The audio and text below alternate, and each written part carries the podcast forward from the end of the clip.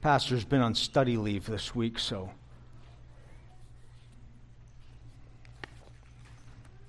Here we are.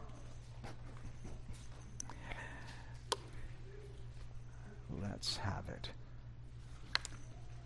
Text for today will be Luke chapter 15, verses 1 through 10. The parable of the lost sheep and of the lost coin. Hear the word of God. Now the tax collectors and sinners were all gathered around to hear him. But the Pharisees and the teachers of the law muttered, This man welcomes sinners and eats with them. Then Jesus told them this parable Suppose one of you has a hundred sheep and loses one of them. Does he not leave the 99 in the open country and go after the lost sheep until he finds it? And when he finds it, he joyfully puts it on his shoulders and goes home.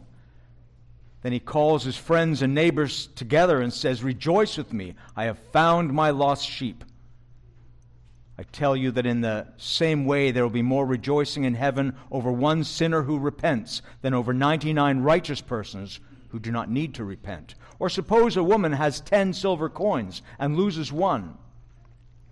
Does she not light a lamp, sweep the house, and search carefully until she finds it? And when she finds it, she calls her friends and neighbors together and says, Rejoice with me. I have found my lost coin. In the same way, I tell you, there is rejoicing in the presence of the angels of God over one sinner who repents. This is the word of the Lord. Let's pray. Oh, Heavenly Father, we thank you for your word, your life giving word, your inspired word. Father, we pray that you would draw a straight line from your heart to our hearts through this crooked stick. And we pray this in Jesus' name. Amen.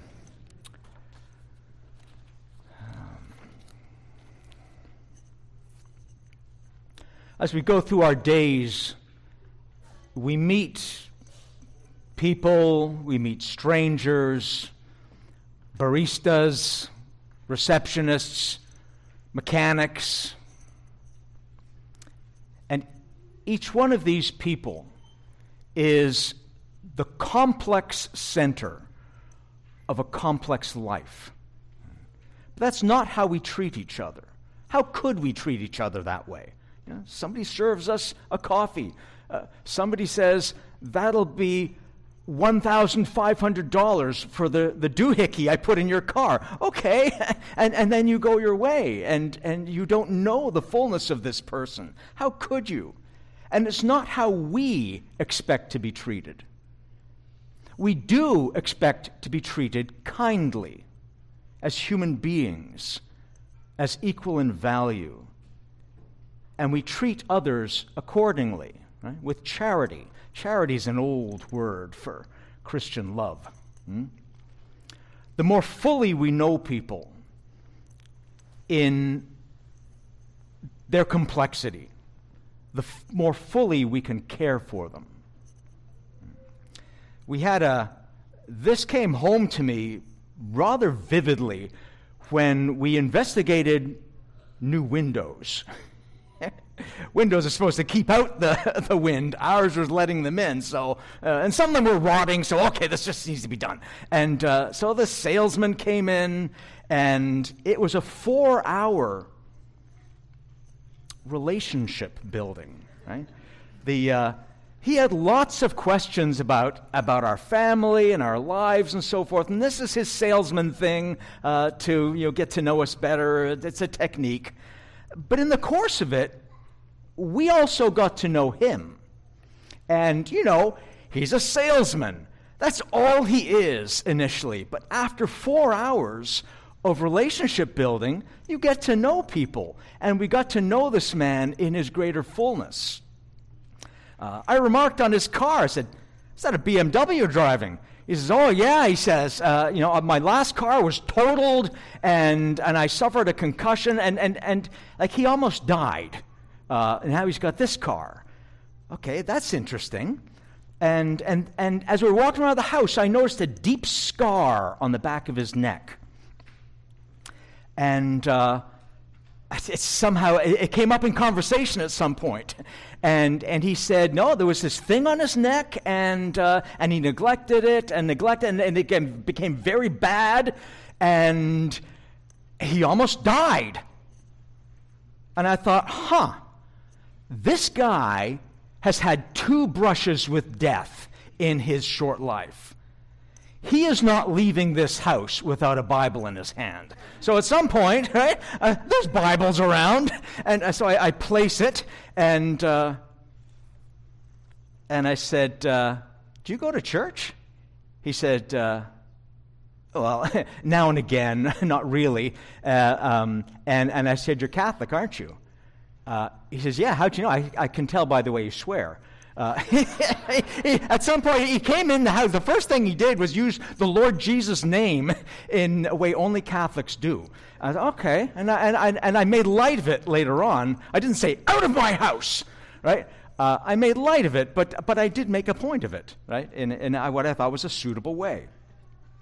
Uh, so uh, he appreciated the Bible and he appreciated the concern, and, and he literally opened his shirt and revealed a scripture that was tattooed on his chest.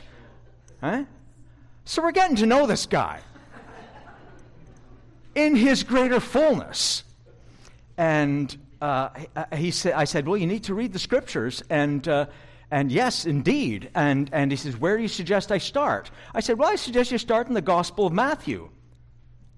So he goes to the index, okay?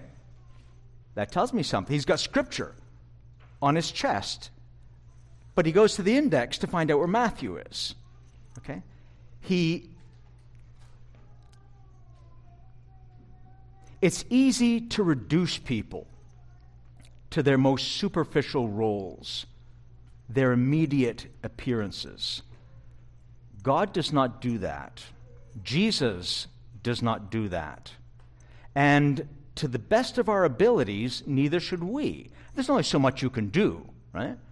With the receptionist. A four hour meeting with a, with a, a salesman, that's different. Uh, but, but to the best of our abilities, we should treat people in the fullness of who they are, in what God is doing with them, and, and the journey they're in. Here, the Jewish leaders find Jesus eating with sinners, and they're appalled. Here is a man of God, and he is with sinners. But to these Pharisees and the, and the teachers of the law, that's all they are. It's like they're a different species, like spiders or something. And on one level, you understand their reaction.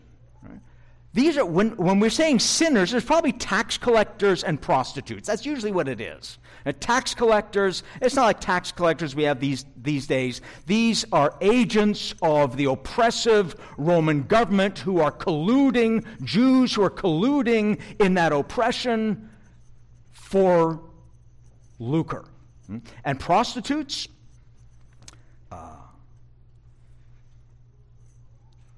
Think of what a prostitute is. it's not just somebody who's making bad decisions. Prostitutes are predators. Okay?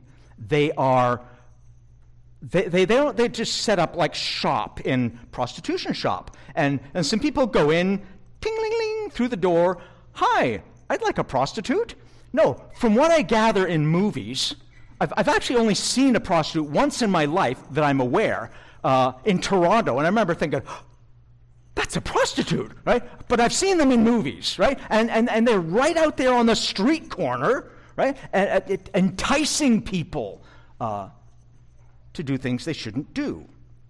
Right? The, uh, they're searching for lost souls. Do you know the Randy Travis song, Three Wooden Crosses? Three wooden crosses on the right side of the highway. Why there's not four of them, heaven only knows. And then the song is like there's, there's people on a bus and there's this big rig and they come to an intersection and I don't know, um, someone didn't stop. And he says, you know, these things, they don't stop on a dime. And there were, there was a teacher there was a preacher and there was a hooker. And two of them were searching for lost souls. Right? This is what they do. They search for lost souls. So, so the, the, the concern of the, the teachers of the law and the Pharisees over these people is legitimate. Right? You think of uh, some of the controversies recently, uh, uh, uh elementary school teachers pushing LGBT stuff on little school children. I tell my students about my gender, their word, genderqueer identity and what I did on the weekend. These are groomers.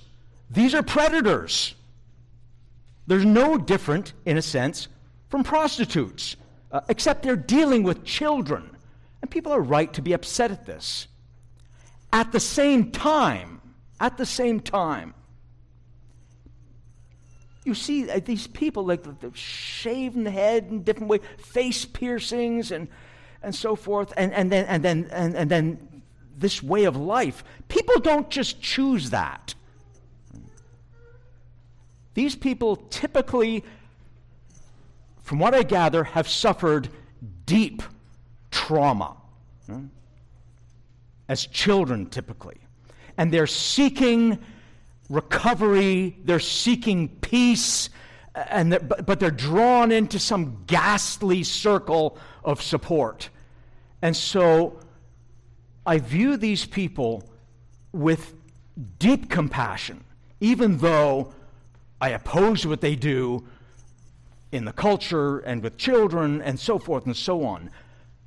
Deep compassion. These are suffering people. These people have suffered trauma. You don't just say, I'd like to live this way. Not at all.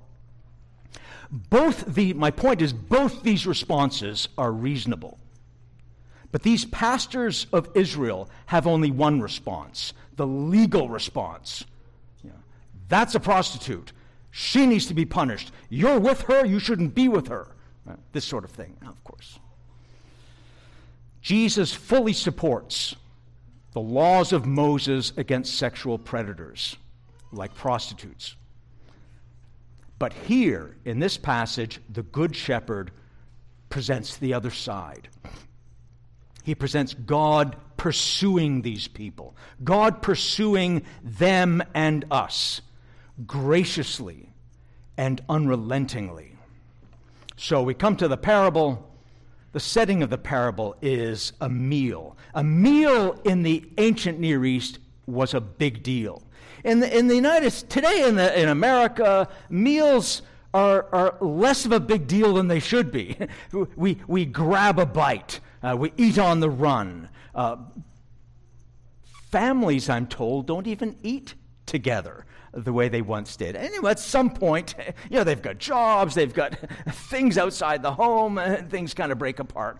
But, but, you know, when they're 8, 10, 13, families should eat together. I'm told they don't. So uh, meals are downplayed. But in the ancient Near East, a meal was an offer of peace and a sign of acceptance. Uh, think of the meal with the Gibeonites. The Gibeonites fooled the Israelites uh, during the conquest, and uh, you know they came with uh, moldy bread and, and worn out clothes, like they'd come a long way. Oh, we could sure use a bite. And so they had a meal together, and then they said, Ha ha, we live next door, now we have to have peace right? It's a meal. And think of the Lord's Supper. The Lord's Supper is a meal. It's, it's God saying, We are at peace. You and I are at peace in Jesus. There's, your sins are cast as far as east is from west. I remember them no, no more. We are good with each other because the meal. Not only is Jesus at this meal with sinners, he's hosting the meal, as we see in verse 2. Uh, he's making peace with sinners. And let's be clear what these sinners are uh, people living in open and scandalous sin uh, with no shadow of repentance. Uh, imagine someone baptized and raised in the church but uh, running off and uh, running, running a cockfighting or dogfighting ring with, with all the blood and betting, right? Or who's left family and is shacking up with a lover or a series of lovers. And so this person is excommunicated and scandalously, scandalously wayward. These are the sinners we're talking about. Scandalously wayward, separated themselves from the people of God. They've chosen uh, open and scandalous sin over life with God's people in pursuit of holiness. Uh, and these sinners are honoring Jesus, and he is receiving their honor. Now, they're, they're not joining Christ with sin, as we see, uh, uh, you know, as we see some doing today. They are, these people are converts, okay? They are converts, or they are seeking. Right? They're entertaining uh, the idea of Jesus and what he's offering. Uh, they are turning uh, or, and, or returning, or they're actively open to it. And so Jesus is receiving them and talking to them. But the scandal for the Jewish leaders is in who is honoring him. To receive honor from the wrong people is a scandal. Like if you're running for public office and you get the endorsement of Antifa or the Ku Klux Klan, no, you refuse it. this is support, honor that, that, will not redound to your reputation. Uh, and Jesus is being honored by these scandalous people. But Jesus defends his action, and he defends God and the gospel in this parable. Here we see Jesus, the Good Shepherd, confronting the bad shepherds. Jesus begins by insulting them. Suppose one of you has a hundred sheep. Now, that doesn't sound like an insult, but uh, after all, David was a shepherd, right? King David a shepherd became king of Israel. God is pictured as a shepherd. The Lord is my shepherd, I shall not want. And the leaders of Israel, too, were portrayed as shepherds. But the Pharisees considered shepherds in their day unclean and sinners. Uh, so Jesus doesn't say, if one of you owned a hundred sheep and your shepherd lost one. no, no. Suppose one of you has a hundred sheep. Well, they're already tense. Uh, Jesus is rebuke in that he's rebuking their legalism. And, and by legalism, you know, I don't mean uh, their proper attention to the law of God. No, legalism is teaching uh, the traditions of men as though they were the law of God. And that's what they, the, the, the, the, these bad shepherds of Israel are doing. Jesus is saying, You are shepherds. You are shepherds over Israel, but you are bad shepherds because you do not care for these people. Jesus is the good shepherd. We see this in John 10. My sheep listen to my voice. I know them, and they follow me. I give them eternal life, and they shall never perish. No one can snatch them out of my hand. The good shepherd. And Jesus, the good shepherd, saves these helpless sheep. Sheep are very foolish. Many, uh, few of us have had any contact with sheep. I don't know if I've ever seen a sheep with my eyes. I bet I have, but they must not have left an impression on me. But I've read about them and I've seen them in movies, right, as well. So, uh, they are said to be very stupid and foolish, and they wander off and get lost, and they're helpless. Hence, they need shepherds. Go off, spend the day like, you know, free range children, uh, and, and be back by five. No, not sheep. They need shepherds, and they need shepherding. God is not flattering us when he calls us sheep.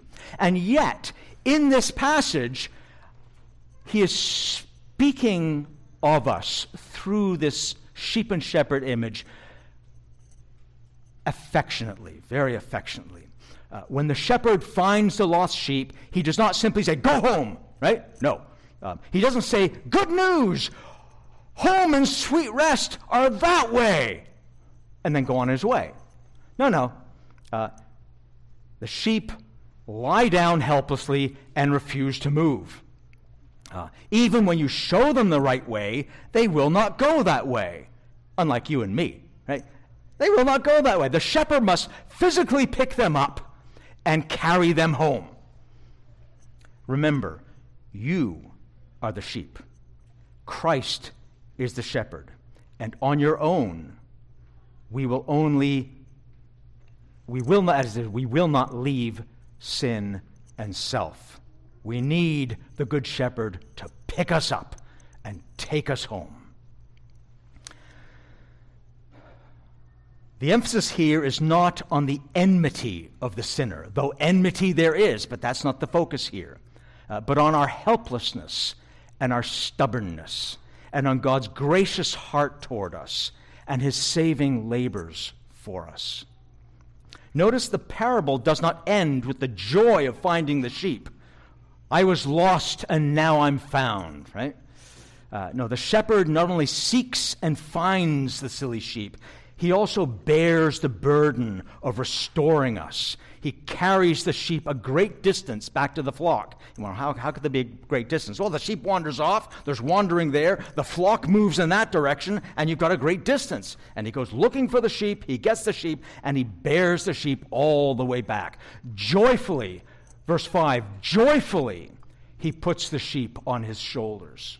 Unlike, you know, the mother in Walmart who's, you know, lost her children and, uh, uh, she loves the child, she seeks and finds the child, uh, but uh, maybe is annoyed at the bother. How many times have I told you not to wander off? this sort of thing. This is not the good shepherd here. Yeah. It's not what we see. He joyfully bears the weight of the uncooperative sheep back to the fold. And quite a weight it is, brothers and sisters. How did we see the shepherd carrying the sheep. How heavy can a sheep be? Well, I guess it depends on how far you have to carry it. But what did Jesus do to bring us back to God? He's, God sent his son, the good shepherd, to bear our punishment and restore us to peace with God. You may know I'm going here. 1 Peter 3:18.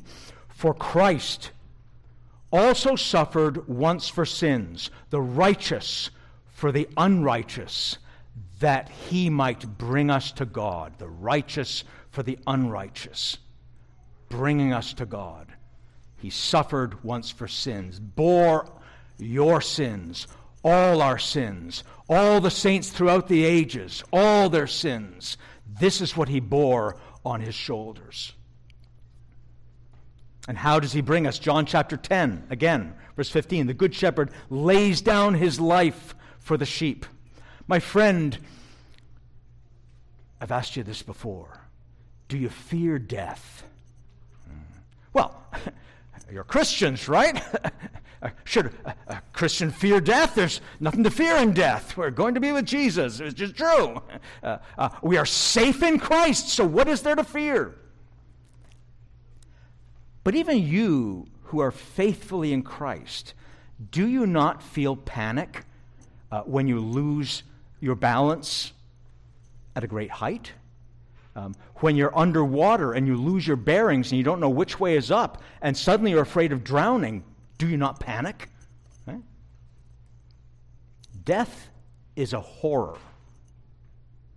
And the Good Shepherd suffered death, a particularly horrible death, to bring you back to God. And then we have the coin. It's, it's, it's all one passage. There's the, the lost sheep and then the lost coin, right? Lost this, lost that. It's, it's one passage, and we have rejoicing in both parts. So this is one, one lesson. Um, and here talks about the joy uh, as well. Uh, it underscores God's love. There's a woman loses a coin. And, and again, we have a despised, overlooked, uh, part of the population, half the population, women, right? And, and, it's, and it's, a, it's a story from the woman's world, which goes largely unnoticed, and certainly by these uh, bad shepherds. Uh, and in this story, he also emphasizes how they are bad shepherds. Uh, a coin. Who cares about coins anymore? In New York City, uh, I leave them for the poor. Even I leave them for the poor. But even the poor don't care because there's coins all over the place and there's homeless people. all over the place. But uh, uh, people don't care much for them anymore. And, and, uh, uh and when we're talking here about a coin, we're not talking about pocket change, however. Uh, at this time, there was no paper money, there was only coinage. Uh, but coins were not common for ordinary people. This woman, the coins we're talking about are silver, maybe gold coins, and they were her dowry. Okay? Uh, her father has given her a dowry, a wealth, which was just for her, and, and uh, in the form of coins. And typically, a woman would, would, would uh, uh sew them into a, a headdress or, or a, a necklace, and she's lost one. This is a very big deal. Um, it's a great material loss, and a great sentimental loss. So she sweeps the house. And this is not like you sweeping your kitchen. Uh, there's, there's no Italian tile, there's no vinyl flooring, it's hard packed earth. And so the, the coin has, is, is worked its way in uh, to the earth, and so she's sweeping and, and, and uh, looking for this precious coin. I note her single mindedness and energy. She would move heaven and earth to find this coin. But God does move heaven and earth to find you, to bring you to repentance. He moves heaven and earth. He arranges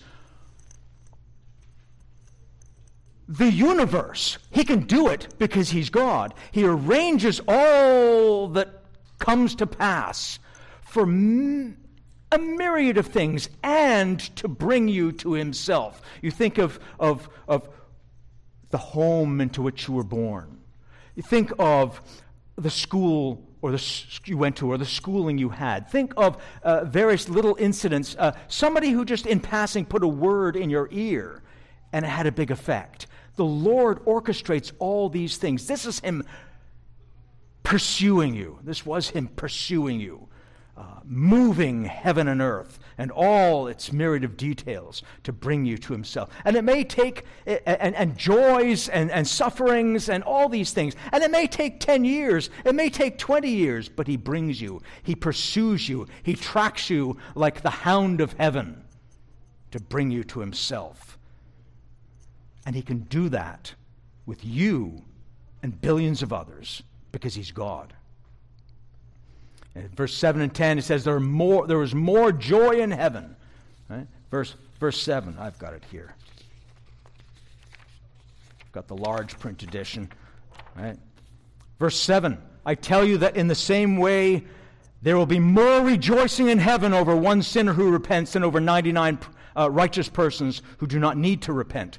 Uh, in the same way, verse 10, I tell you, there is rejoicing in the presence of the angels of God, the angels of God, over one sinner who repents. Mm-hmm. More joy. We think of the angels as rejoicing. Oh, there's rejoicing in heaven. The angels are rejoicing. But that's not what it says. It says the angel, he says there's re- rejoicing in the presence of the angels. Well, where are the angels? The angels are in the presence of God. So what's in the presence of the angels? God so it's a, it's, a, it's a roundabout way of saying God is rejoicing. And of course, we see this in the rest of Scripture. Micah 7.18, God delights to show mercy. He delights. And Zephaniah 3.17, you know this.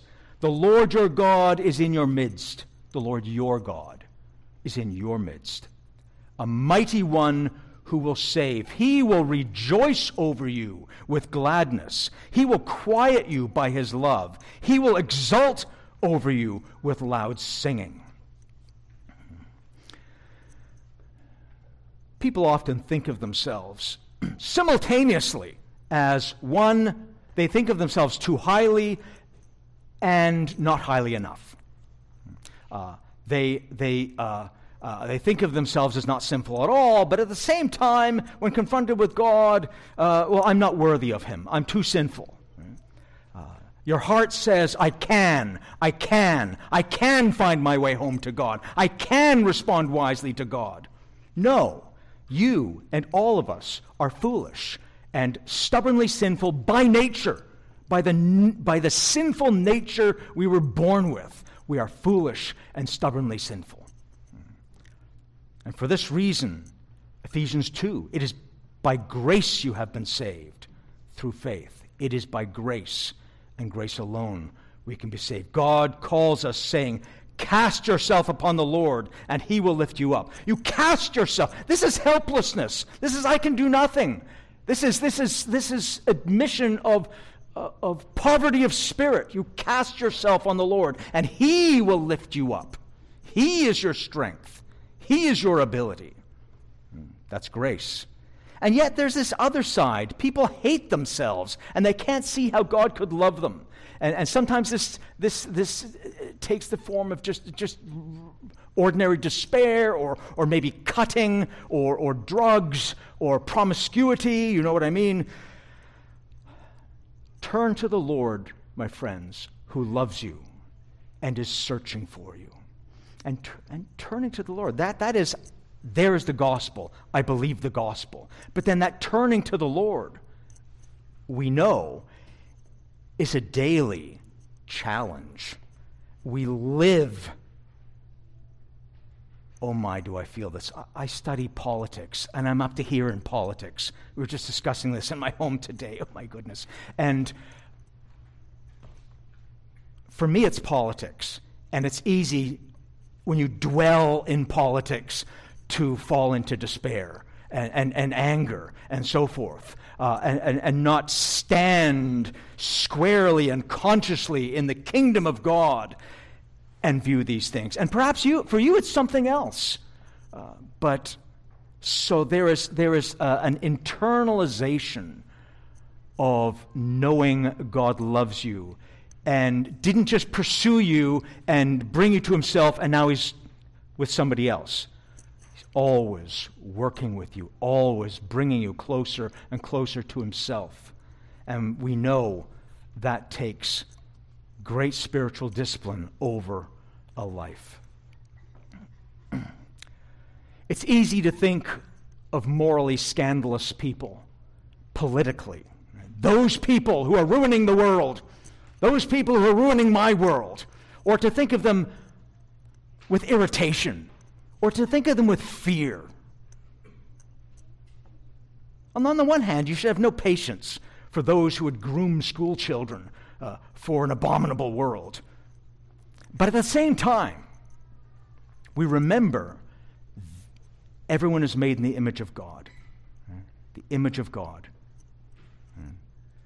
Do not underestimate how many of them are wandering sheep. They're, maybe they're baptized, they're raised in the church. You don't know their complexity, the fullness of their journey, and their situation. So,